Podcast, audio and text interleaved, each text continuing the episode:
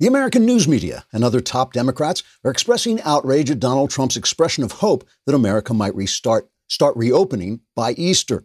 In an op-ed in the New York Times, a former newspaper, editor-in-chief Blithering Prevarication III ripped into the president, writing, quote, I rip into you, President Trump, with all the furious force of my hatred of everything you stand for, like America and business, and refusing to apologize for meaningless things. To ex- suggest that there might be hope at such a time as this endangers our entire business model. Next, you'll be telling us not to be afraid and to stand united. If such ideas take hold, the news media would not survive. And I, for one, would have to make a living using my only other talent, which is playing harmonica while simultaneously working the foot pedal of a bass drum at the same time my trained monkey passes a hat around for spare change. This would be a terrible come down from running the most powerful former newspaper in the country. And it's only one of the tens of important jobs that would be destroyed if Americans listened to your siren song of hope and unity. Any plan that would put the New York Times out of business is a direct attack on the First Amendment itself. And it is even more despicable to connect such hope to Easter, a time when traditionally I get depressed thinking of the eternity I'm going to have to spend in hell.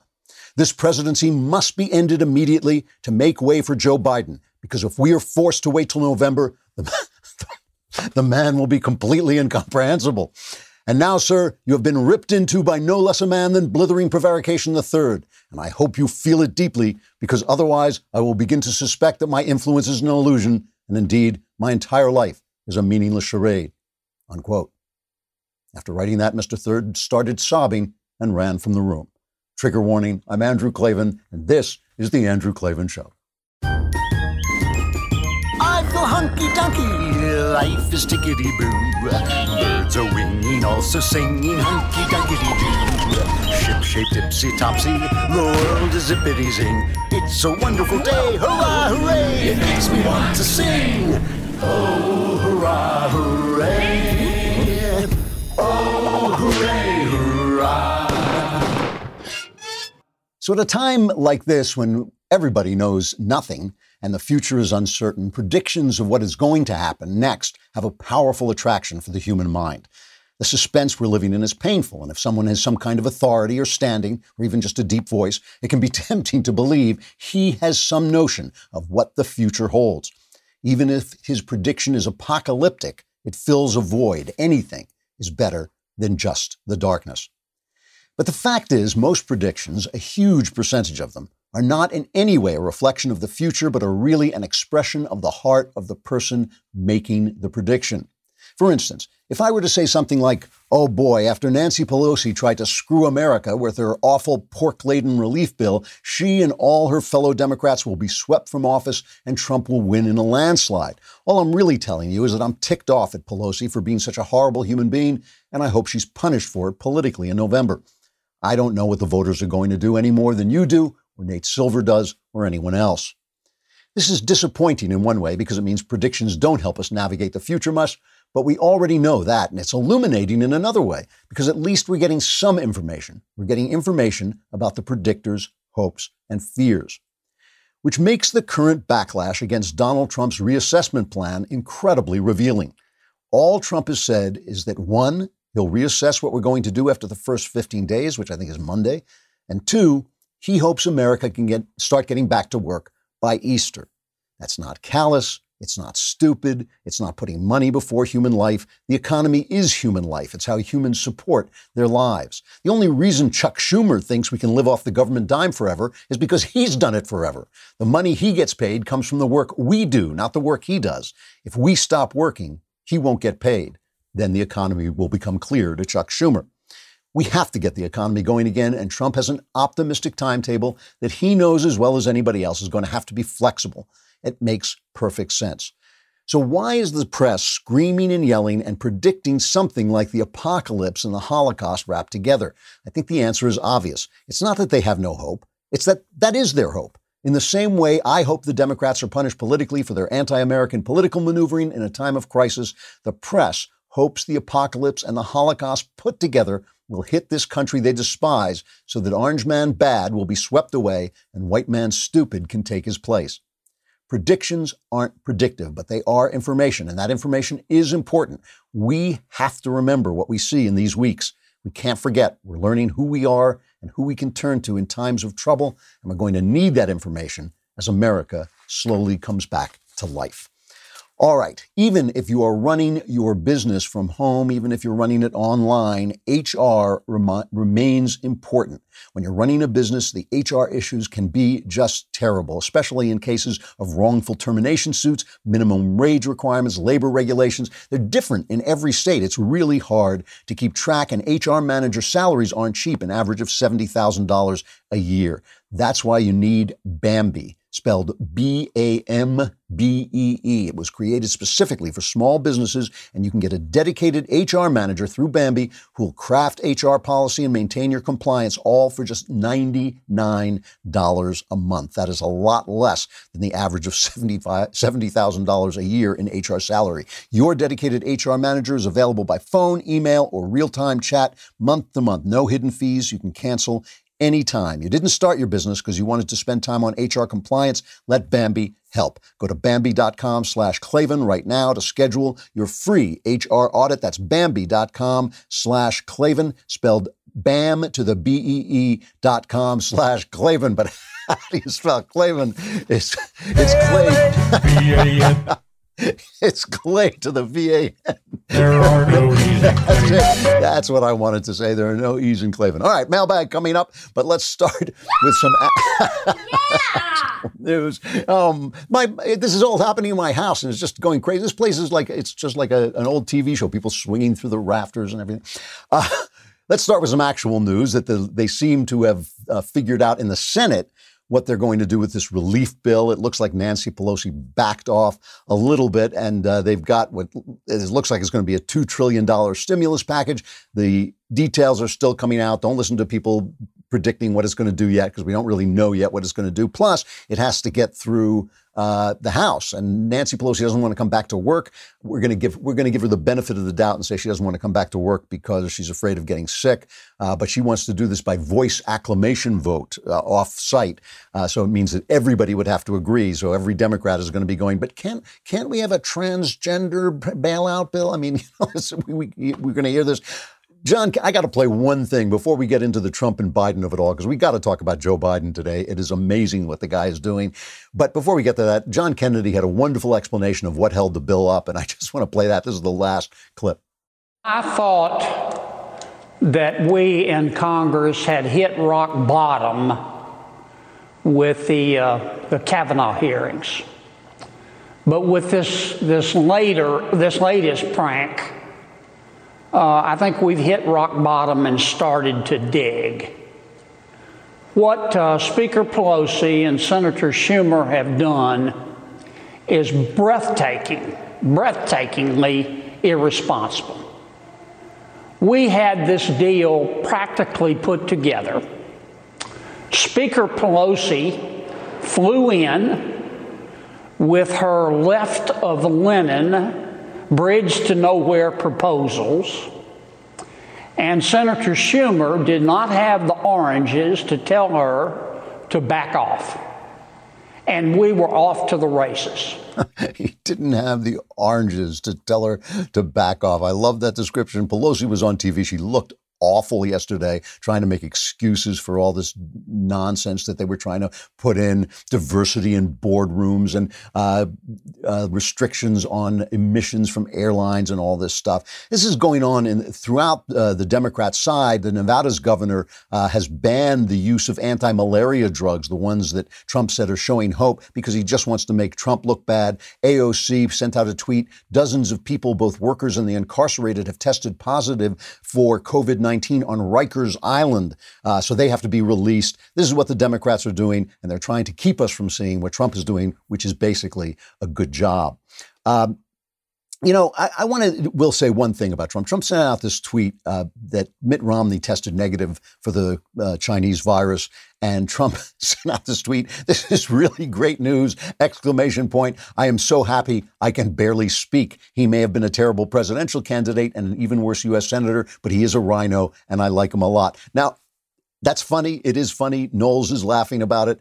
But it also does show Trump's character in a bad way. There's so many people piling on Trump, so many people working around the clock to make him look bad for the good stuff he's doing. Trump's character, as I've often said, is that the things that come out of his mouth are sometimes stupid, but the things he does are really smart. He does a good job. That has been his character. He is sticking with that character. I wish he wouldn't do this stuff because while I did, New Yorkers like me find it funny because we get it, not everybody finds that funny, and we're going to need him in office uh, after November or we're going to get some really bad stuff going on, as I will show you as we go forward. So here's what here's what Trump actually said yesterday about getting back to work uh, for Easter.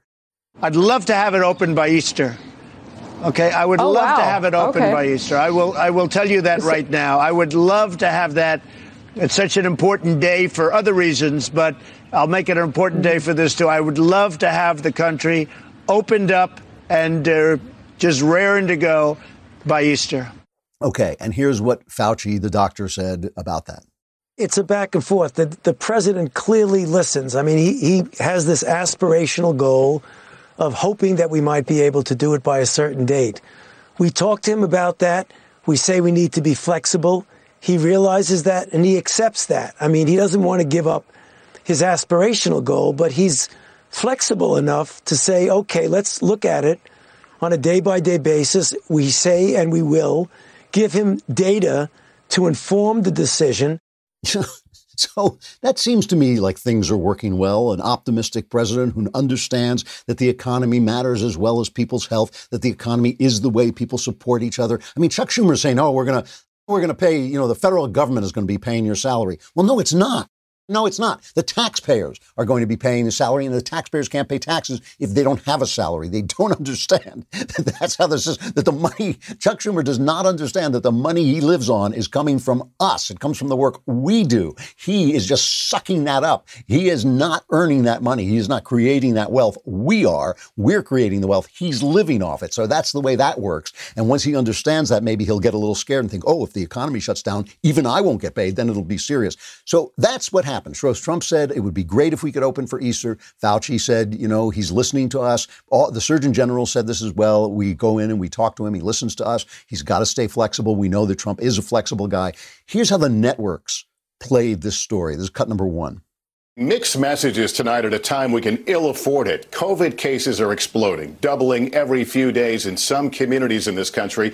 Now, with calls at the state level growing louder and more insistent for Americans to isolate, President Trump, focused on boosting the economy, is talking about ways to get back to business soon.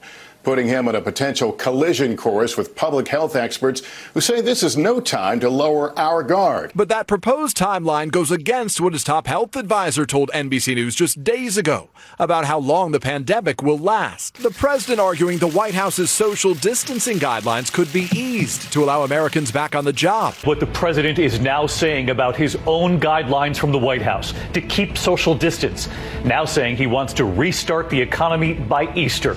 President Trump's words going against what many of his own health experts have said. The president saying we lose thousands of people to the flu, but we don't shut the country off. Oh man! Oh God! Oh man! once again, once again, this the disaster, the hysteria. First of all, it's to draw you to the news. Second of all, it is to bring down Donald Trump. That is the whole purpose of it. These guys cannot get off that little train track, and it is time to stop. It is. It really is time to stop. It really is time to knock it off. You know, I mean, during during a normal political time, some bare knuckle, you know, fighting is okay. We understand that the press is a Democrat organ. The the networks are not the new. They're not news sources. They're just sources of Democrat information. CBS a little bit, a little bit uh, fairer than the others, I think, but still, we know, we understand what they are. We understand they're anti-Trump Democrat, you know, news that they're sending out to us. It's time to stop. I mean, really, it really is. People are losing lives. People are losing wealth. People are losing, uh, you know, a lot, and they're afraid and they're anxious. It's time. It's just time to stop. And you know, you think back for a minute. Think back to when people were saying, you know, I don't think the FBI and the CIA should be spying on Donald Trump. And remember the hysteria where suddenly he said that we we were we were destroying people's faith in our institutions, our sacred institutions, the intelligence community, the intelligence community, which after all only has spied on everybody forever. And they were they were so upset when they abuse those uh, privileges they, that they have, they abuse those powers that they have against people like Martin Luther King, is they should have been upset about that, but not upset when they abused them about Donald Trump. Then it was all Donald Trump. And anybody who criticized them was undermining our faith in our institutions. And yet, this just constant, constant drumbeat against Trump all he is saying is that he hopes for this, and it is something that we need to look at, uh, keep looking at again and again, because the economy matters. I mean, he talks about uh, lo- he talked about losing people. I think this was cut. Let me see. I think it's cut um, uh, 14. You're going to lose a number of people to the flu, but you're going to lose more people by putting a country into a massive recession or depression. You're going to lose people. You're going to have suicides by the thousands. You're going to have all sorts of things happen. You're going to have instability. You can't just come in and say, let's close up the United States of America, the biggest, the most successful country in the world by far. And, and that's just literally true. Here's a Lancet study found uh, almost 5,000 excess stu- suicides between 2007 and 2009. Uh, a 2013 study in the BMJ Medical Journal found similar suicide increases, especially in men. When people are out of work, it destroys them. We know there's also all those deaths from Oxycontin and heroin and all the other things that people take when they feel that they've lost their way and they've lost their usefulness and their meaning. He's absolutely right. And the thing that we're talking about is we're talking about graded return uh, to work. Uh, you know, uh, Texas Governor, Lieutenant Governor Dan Patrick talked about this about old people uh, holding back and young people going out to work. Eh, you know, and we're talking, I think it's going to be closer to four or five weeks. I mean, that's my own personal guess that it's not going to be as, as soon as Easter, but still, it's worth looking at all along and it's worth being confident and it's worth being optimistic. That's, we didn't play this yesterday, I don't think, the uh, Dan Patrick talking about what old people should do. What we all care about and what we love more than anything are those children. And I want to you know, live smart and, uh, and, and see through this. But I don't want the whole country to be sacrificed. Uh, and, I, and that's what I see. I've talked to hundreds of people, Tucker, and just in the last week, and uh, making calls all the time. And, and everyone says pretty much the same thing that we can't lose our whole country. We, are having an economic collapse. I'm also a small businessman. I understand it, and I talk with business people all the time, Tucker. And and I'm so my I'm just my heart is lifted tonight by what I heard the president say because we can do more than you know one thing at a time. We can do two things. So you know my message is that. Um, uh, let's get back to work. Let's get back to living. Let's be smart about it. Uh, and those of us who are 70 plus, we'll, we'll take care of ourselves, but don't sacrifice the country. Now, I just want to make sure you understand he's not talking about me right? He's talking about other old people. Uh, you know, we want what we want to do is we want the young people to go out first, and then the slightly older people, and finally the oldest people, and finally me, because we don't want to lose me. I mean, that's the we have to save the Klavan. Come on, uh, because remember, no, we, come on, man. remember, remember, the economy can be brought back. Uh, other dead people can be brought back to life, but once I die, it's permanent because it's me. See, it's different when it happens to other people. That's only in my imagination, but when it happens to me, that's real. No, obviously I'm clowning around. But the thing about the economy is important. I, I, I have to say the, the one I'm not. This is not a prediction, but the one thing I will say is I think I, I also think the concern for the economy can be overstated as well. Right? I think we, I think we have to balance this. Obviously, obviously, everything is a complex balance. There are now uh, the, the, numbers that are kind of unfolding in England and here, uh, places where they have taken stock and done the right things don't look like the worst numbers that, that we've all been afraid of. They look more like the numbers my friend said and sent to me that I was talking about uh, earlier in the week. They look a lot more like that. In fact, some people are saying, well, maybe everybody is already infected and that we're just not recording that, uh, which is just a way of explaining the fact that the, we're not seeing the kind of fatalities that we thought we would. It's still a very dangerous disease. It's going to get more dangerous in the next weeks. These are the weeks where, that it will tell us everything we need to know, and then we reassess, just like Donald Trump was saying. All right, let us talk about liquid IV because staying hydrated, this is a big deal. I'm really bad about this. I have to tell you, I'm really bad about this. Frequently, I'll be walking around and suddenly I'll think, I am really tired. Why am I so tired? And it's because I'm not hydrated. All I've got to do is drink some liquid IV and get hydrated, and I come right back to life. It really is true. What makes liquid IV so effective is cellular transport technology, CTT. The optimal ratio of glucose, sodium, and potassium delivers water and nutrients into the bloodstream. It's the perfect balance to help you hydrate quickly and more effectively than water alone. One stick of liquid IV in 16 ounces of water can give as much hydration as two to three bottles of plain water. That means it's great for tough workouts. It helps prevent muscle fatigue and it promotes healthy post workout recovery. By the way, it tastes good. I liked it a lot. I, I thought it was really uh, better than other competing products. Get 25% off when you go to liquidiv.com and use code Klavan at checkout. That's 25% off anything you order on Liquid IV's website. Just go to liquidiv.com and enter promo code Klavan to save 25% off and get better hydration and energy. Liquidiv.com, promo code Klavan. Don't wait. Start fueling your adventures just as soon as you figure out how to spell Klavan. There are no easy things. there aren't. I just, I really, I, I just make it look this easy. That's how that happens. And that's why people misspell my name all the time.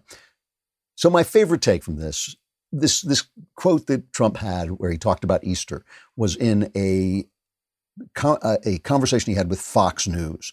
Um, I can't remember which of the uh, guys, if I, uh, Dan, well, it doesn't matter, but he, but he was, did a long town hall at Fox News. And Brian Stelter, as we know, is keeping a close watch on Fox News. Brian Stelter at CNN never does anything but watch Fox News and complain about it. And this was his review of Trump's performance and Fox News' performance at this interview. Stelter. I understand the president wants to give a positive message to the country and he wants people to know this will end someday.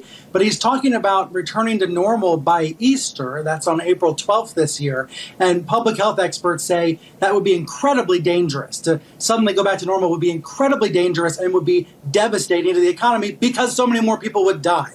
The president is out there on Fox saying this and not getting challenged much, not getting pushback the way he at least gets at press briefings and would get on any other network.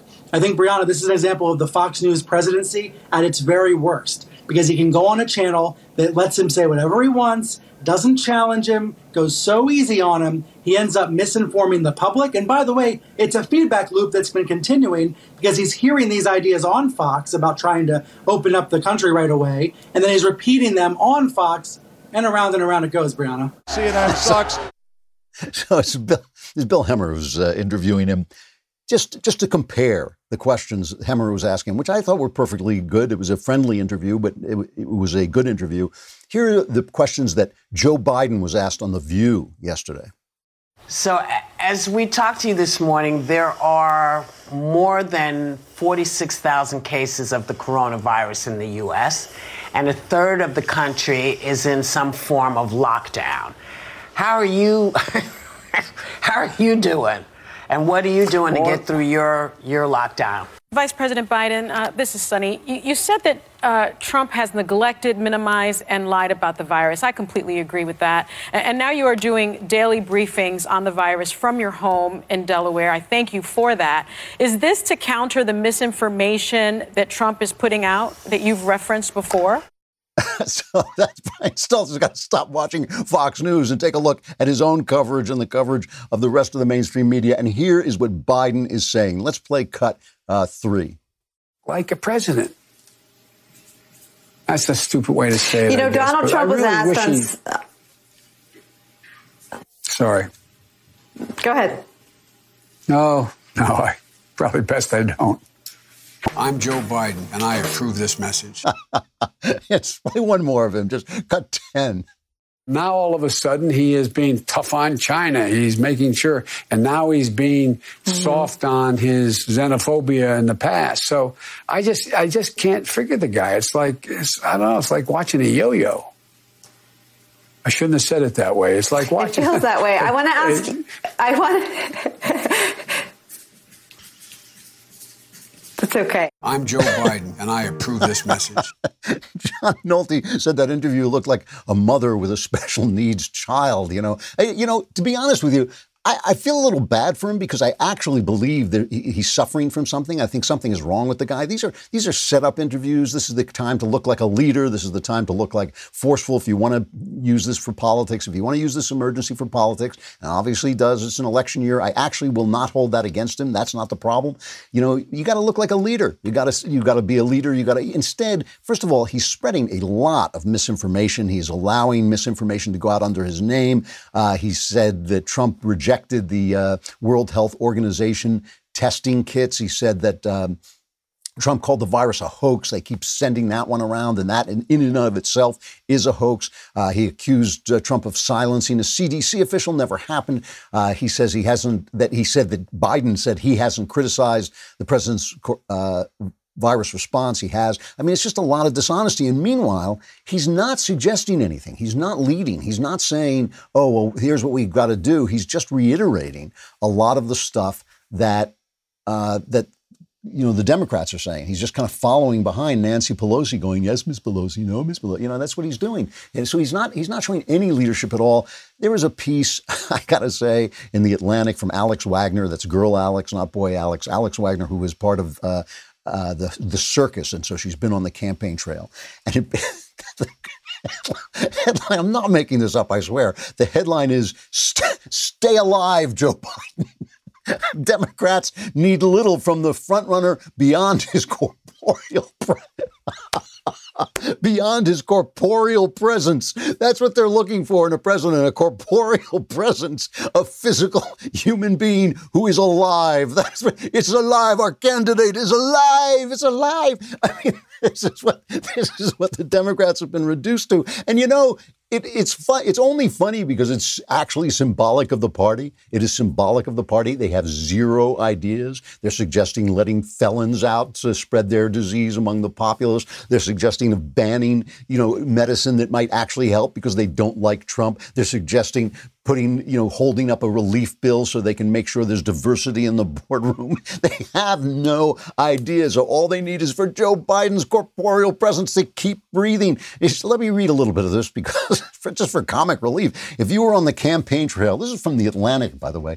If you were on the campaign tra- trail for the past three months, what struck you was not Biden's organization, there was little, or his resources, there were few, or even the campaign messaging. Joe Biden has been and forever will be Joe Biden. What was striking was the sense of anguish and urgency articulated by everyone, everywhere, all the time, and that was before the pandemic. Almost no one I came across said they were going to vote because someone, anyone, but especially Joe Biden, had made their hearts sing. Even Sanders supporters uh, were clear eyed about their desire to defeat Trump first and foremost, ending the Trump presidency because of the lies, the cruelty, the indignities, the misogyny, the incompetence, the fraudulence, the corruption, the clownishness. Notice there are no details here, just a lot of names. That was something that united men and women across the United States and left them in a state of anguish. Biden was never really convincing anyone on the stump. His political power at this point is an idea not his idea, an idea of Joe Biden held collectively about how to defeat Trump. Meanwhile, Bernie Sanders, oh, so wait, the, the final line is the work now is to keep the idea convincing enough, the idea convincing enough for long enough among as many people as possible for the corporeal man to actually win. Let me read that again. The work now, says th- this lady who's obviously supporting Biden, is to keep the idea of how to beat Trump convincing enough for long enough among as many people as possible for the corporeal man to actually win. In other words, it doesn't matter if it's true. It doesn't matter uh, if, and if the idea stays in place after the corporeal body of Joe Biden, still breathing, is f- funneled into the White House, is wheelbarrowed into the White House, and deposited in the Oval Office and propped up like you know Weekend with Joe. It doesn't you know it doesn't matter if that idea holds up or if it's true. It only matters that it works. And that's what the press is doing. The press is calling for Donald Trump's briefings to be censored to be not to cover the briefings. They say it's because he's lying, but it's not. It's because the people say by 60% the people are approving of the way Trump is actually hold, uh, handling this crisis. And his approval ratings are now up as high as they've ever been, which I think is 49, 50%. But his approval ratings for how he's handling the crisis are at 60% and high among, and a lot of that height is among independents and Democrats. And some Democrats I know, just watching on Twitter, I don't know how real this is or how widespread it is, but some Democrats are just saying after that thing that Nancy Pelosi pulled, I'm not voting for a Democrat again for the first time in my life. You know, this is the thing. I remember this because I was a liberal. And I was raised a Democrat, and I was raised, you know, basically that if you weren't a Democrat, you were a Nazi. There were the Democrats and the Nazis. I can remember vividly my father, when Ronald Reagan was elected, calling me up and saying, "Oh, this is it. This is it. Here come the Nazis. Here come the Nazis." Of course, my father was always saying that, but I can remember that specifically. What they know is that we are evil, and that's why when people red pill when people start to say, oh, wait, let me take a look at the other side. That's why it's so convincing. That's why they get swept away. The minute, the minute they pull the thread of the Democrat suit, the entire suit unravels like something made in Wuhan. You know, that's what happens the minute you pull that thread. It's what happened to me. It's the minute you start looking at other information, saying, well, let me just listen to what Rush Limbaugh is saying. Let me just take a look at National Review. Let me just see what these people are saying. They are depending on you not doing that. But we see you and we will. All right, let us talk for a moment about um, rockauto.com. Because, first of all, because we love saying that, rockauto.com. That's why we do these ads. We, we don't take money for this. We just are privileged to be able to say rockauto.com. And at this point, when your car needs a part, do you want to get in your car and go out to the parts store? No, you don't. You want to go to rockauto.com, not just because it's fun to say, but because it's impossible to keep all the parts stocked for all the different cars. But if you have internet, you have access to rockauto.com at your desk and in your pocket, and they have everything you need brake parts, tail lamps, motor oil, even new carpet. Doesn't matter what kind of car, doesn't matter how old it is, they will have it at rockauto.com. Plus, you get to say rockauto.com. It always offer, they always offer the lowest prices possible. They don't change their prices based on what the market will bear. And one reason to repair and maintain your cars is to save money so that you can use that money for other important things like food. so go to rockauto.com right now and see all the parts available for your car at what great prices or your truck. Write Klavan in their How Did You Hear About Us box so they know we sent you. And also in the box it says, How do you spell Klavan? there are no easy Klavan. There are no E's in Klavan. It's true. I just make it look easy. We got the mailbag coming up. But before, let me just remind you that All Access Live is on every day at 8 p.m. Eastern, 5 p.m. Pacific. That is me and Jeremy and uh, the God King and Ben and Knowles, all of us, Walsh. Uh, we're coming on and just talking to you. It's more relaxed than our normal programming. It's less focused on bringing you news and information, more about sitting down with you at the end of a long day, answering your questions if you're a subscriber. Uh, maybe we're allowing all levels of subscribers. The show is intended for our all access members, but during this national emergency and time of isolation, we have opened it up to all our members. And in doing so, we've accelerated the launch. So come on over uh, and watch at 8 p.m. Eastern, 5 p.m. Pacific. I'll be doing it tomorrow. Losing track of the days here as I stay indoors, but uh, it, I'll be doing it tomorrow, Thursday. But it's on every every night. Uh, come on over. It is really it's really nice. And personally, I love talking to you. I, am serious. I would much rather listen to you. That's why I love the mailbag so much. I would much rather listen to you than to me just uh, talking into the air. So please come over, ask questions, just say hi. I love to hear from you. All right, we got the mailbag coming right up. Go to dailywire.com and subscribe so you can be in the mailbag next week and I'll solve your problems.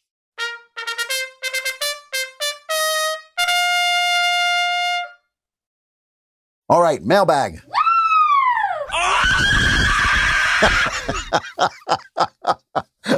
it, it, doesn't always change your life for the better, I guess that's what that means.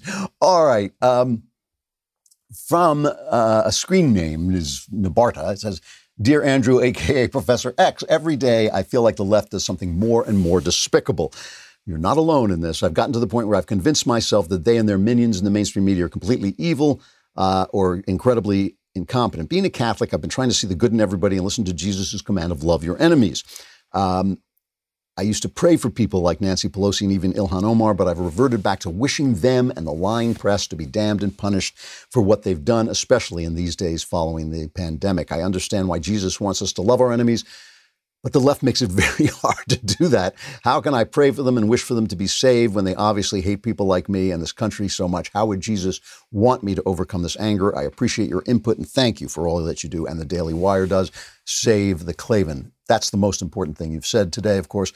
No, listen, you know, you say uh, you know you understand why Jesus wants us to love our enemies. And let me tell you why I think he says that.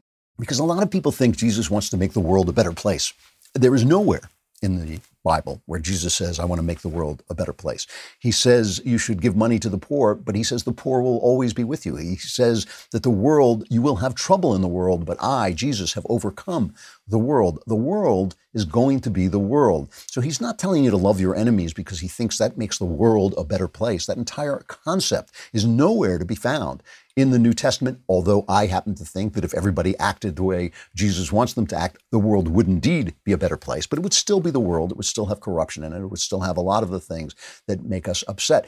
The reason he wants you to love your enemies is because then you see them clearly. You see them as they are. You see them as suffering people. You see them as people who are maybe misguided. You see them as part of the machinery of life that led to the crucifixion of Jesus. As I always say, and I always get angry letters about this, but it's uh, just true. That's why I always get angry letters about it. There are no real villains in the Jesus crucifixion story, except maybe Judas, and we're not sure about that it's just the world being the world. Jesus is crucified because the world is the world. And when people do their jobs and when people follow their own interests and when people follow their interests of their institutions, bad things happen. So Nancy Pelosi, even Ilhan Omar, I think Ilhan Omar is a terrible person. I think she's a terrible human being. But when I step back and I love her as I love myself, which means is when I think about her as a human being uh, in, in suffering, as a human being in pain, as a human being who's lost and sinful and afraid, you know, it's easy for me to, it's easier for me to see her as she is the reason for that is it makes you better. It makes your life better. It brings you closer to God. He wants you to love your enemies because God makes the rain and the sun fall and shine on the good and the evil alike. He wants you to be more like God. And when you are more like that, it's better. Who do you hurt by wishing them ill? Who do you hurt by praying that they're damned? You. Who, who, whose anger is eating you up? When you feed that anger, it eats you like a wolf inside you who's that hurting? You. It's not hurting them, it's hurting you. And so that's why he's saying that it's for your good. Once you see that it's for your good, that it brings you closer to the kingdom of God, it's a little easier to let go of the hatred. That doesn't mean you don't oppose them. That's part of your job. It doesn't mean you don't stand against them. That's part of your job. But hating them just eats away at you. It does nothing to them. And so I think that that's the important thing to understand that it's you're not doing this as a moral act so that God will say good boy and pat you on the head or good girl since I don't know which you are, but he's not you're not doing it so that God will say, you know, well done, good and faithful servant. You're doing it so that you will be brought closer to God and that's a joyful experience for you. So there's something in it for you, which is the joy of being close to God. All right, from Laura. Uh, I'm stuck. I'm one of those people that tried to follow conventional wisdom and do the right things with my life, but despite all my efforts, I have nothing to show for it. In college, I went into engineering instead of following my passion. I grinded through failure after failure because I thought that would land me a good job. After I got out, after all that hard work and effort, I couldn't land a job. Uh, I barely managed to get a job doing temp work at a company that lied to me and repeatedly screwed me or, until I finally got thrown under the bus. I'm 28, single, lonely, jobless, until living with and still living with my parents. Every day I want to beat my head against the wall, wondering what the hell I'm doing. Um, this goes on in this vein. Um, at this point, failure is so common it doesn't even bother me anymore. What bothers me is feeling like a completely worthless leech on the world. Uh, I tried to ask several acquaintances for help or advice, but people keep treating me my li- like my life is perfect. I hate that. I just want someone to be honest with me. Going to church has been my solace over the years, but it hasn't fixed my problem. What the heck do I do? Uh, okay, you want somebody to be honest with you. I'm going to be honest with you, and you're not going to like it. Uh, you're going to have to change your attitude. Uh, you're feeling sorry for yourself. Every time I hear somebody say, I've done everything right and nothing goes well for me, I think, like, hold off. Nobody does everything right. That's not the point. You know, you talk at one point about going in to get a job and the person saying, rejecting you uh, out of hand because he or she didn't feel that you were passionate about it, you're obviously radiating this negativity. When I say change your attitude, here's what I'm not talking about, all right? What I'm not talking about is taking a positive attitude for a while and then saying, well, it didn't work. I tried that and it didn't work. I don't care if it works. You got to change your attitude anyway. Doesn't matter. So what you need, you need to get out of your parents' place. You need to get a job. This is obviously a bad time to be looking for work, but there is work around.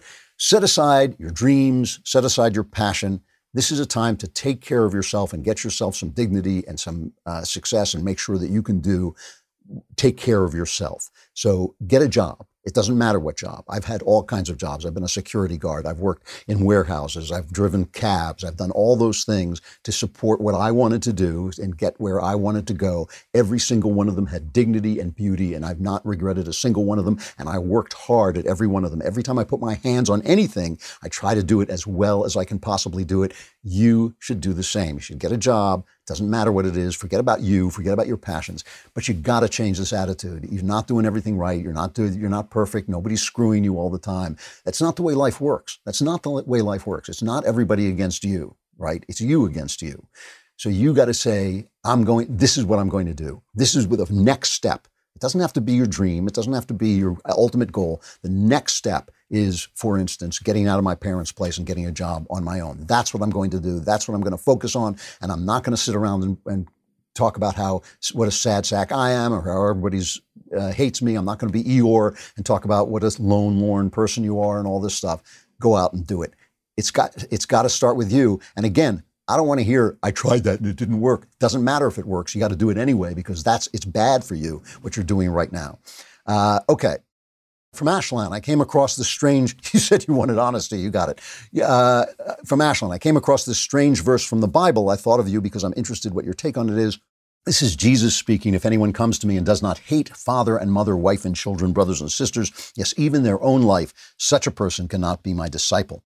It seems obvious to me that this is not meant to be literally true, but suggesting that we not get even too attached to other people. Maybe the social distancing led me to find this verse, who knows? Uh, yeah, well, obviously, Jesus tells us to love even our enemy, as we were discussing. Uh, so he doesn't want you to hate your father and your children and your wife and your brothers and sisters. He's not using it that way, though it is that it is the word for, you know, hate, uh, I think it is in Greek. Uh, but obviously, that's not what he's saying. That doesn't make any sense what he uh, I think he's saying is whole if when you are following Jesus in the act of following Jesus in the act of coming closer to God you have to hold everything else at naught the dearest things in your life at naught. Obviously one of the weird things about doing things for Jesus is they weirdly redound to your good more often than not. Sometimes you have to suffer sometimes you're martyred for it but the more often than not, when you do things for, for Jesus, they wind up redounding to your good. So when you put God first in your life and when you hold other things at naught uh, in com- compared to God, you may well find that your relationship with parents, wife, brother, sister gets better. Uh, and I think that that probably happens more often than not. So it's not hate in that active sense of I hate you. It is when following Jesus, in the act of following Jesus, hold everything else at naught, even the things that are most dear to you. Jesus knows that those people are the most dear to you. He's saying even the things that are most dear to you, hold them at naught before uh, the the act of following God. Um, that's my interpretation, and then I'm sure I'll get letters saying you don't know anything. Um, all right, another another um, question here from Nicole. Dear Andrew, I'm thoroughly enjoying your book, The Great Good Thing. My question: Do you think the U.S. Uh, and the world will become a more secular society or a society with a more Judeo-Christian lifestyle in the future? Thanks so much. I'm a huge fan, and I'll be reading Werewolf Cop next. Please write and let me know how you like it. No, you know, I think that I think that religion is going to change as we learn more. It should change. We should learn from the world. Religion accrues superstition over time. Superstitions stick to it like barnacles. We have to take those superstitions away and just get to the real religion. That's the whole point. We want to get to the truth of Christ, which is not the superstitions that sometimes attach to it as it goes forward. I think we need to refresh our religion. I think we need to look at it in a new way. But no, I think it's going to come back. And the reason I think that is because the ideas of living that come from living without religion make no sense and are leading us a, down a very, very bad road. Uh, okay, from Edward. Um, Hello, Andrew. My name is Edward. I live in Los Angeles and I'm 16 years old. Uh, my mom is what you could very well refer to as a person on the far left, and we have different disagreements about politics. Recently, I've noticed that the disagreements have gotten out of hand. Multiple times it has led to her calling me many names. As she has run out of points, she stopped attacking the ideas and started attacking the person pushing those ideas instead. Uh, as you know, this is a strategy of many on the left. While I love my mother dearly, it gets harder and harder for me to deal with her. To try to get this under control, I've tried asking her to stop talking politics with me, as well as many other strategies. I was wondering if there's any advice you could possibly give me to help me out with this situation. Thank you very much. Yeah, listen, um, Edward, first of all, you sound like a really mature guy. You sound like you're really um, a serious person and you have an understanding of things. Um, let me see if I can put this in context. You're 16. In two years, you're going to be moving on. You're going to be moving on to college, I hope, uh, or to some other uh, productive thing. You're going to be getting out of the house. When you look back on this later on, when you get older and you look back on this, here's what you're going to wish. You're going to wish that you just got about the business of doing what you had to do for Edward and getting out of the house, keeping your head down and getting out of the house. You're not going to say, oh, I'm sure glad I had that argument with my mother. You're not going to be saying that. Oh, I'm sure glad that I convinced mom, you know, not to vote for Joe Biden. That's not going to happen. That's not what you're going to think. You're going to think, I should have just kept my head down and paid attention to the things that matter.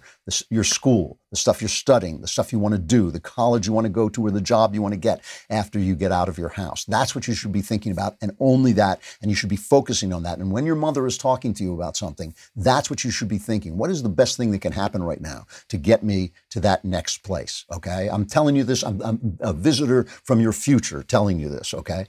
That means you should stop arguing with your mother. She obviously is not handling this well. Okay. She's, I, I don't know the full story. I'm not there. It sounds to me like your father's not in the picture. I'm just guessing there, but it sounds to me like what you should be doing is if there are other adults who can help you, if there are other adults that you can talk to about your situation that you trust, a teacher, a pastor, somebody like that, you should be talking to them instead. Don't be arguing with your mother about politics. If you can't stop her from doing it, just you know, smile as sweetly as you can and say, I love you, mom, but we got to agree to disagree on this. Do not go down that rabbit hole. You're not going to be happy if you did. You're not going to accomplish anything. Let it go. You're a mature guy. I think you can get this. Okay. I don't know what your situation is. I'm only guessing from your letter, but, but I know what your situation is that you have to be thinking about Edward's future and what that's going to be. It's only two years. I know that sounds like forever. It's a short period of time. It's two years for you to get out and move on to the next phase of your life. That's your focus. So when your mom is talking, your idea here is to be good to your mom, to love your mom, to honor your mom and respect your mom, but not to argue with your mom.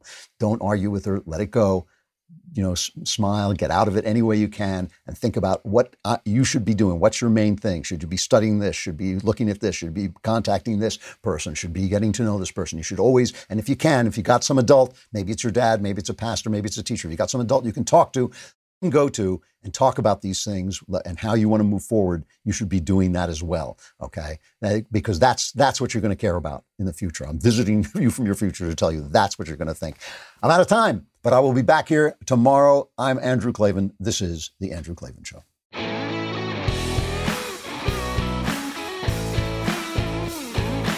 Hey, if you enjoyed this episode, don't forget to subscribe. And if you want to help spread the word, give us a five star review and also tell your friends to subscribe too.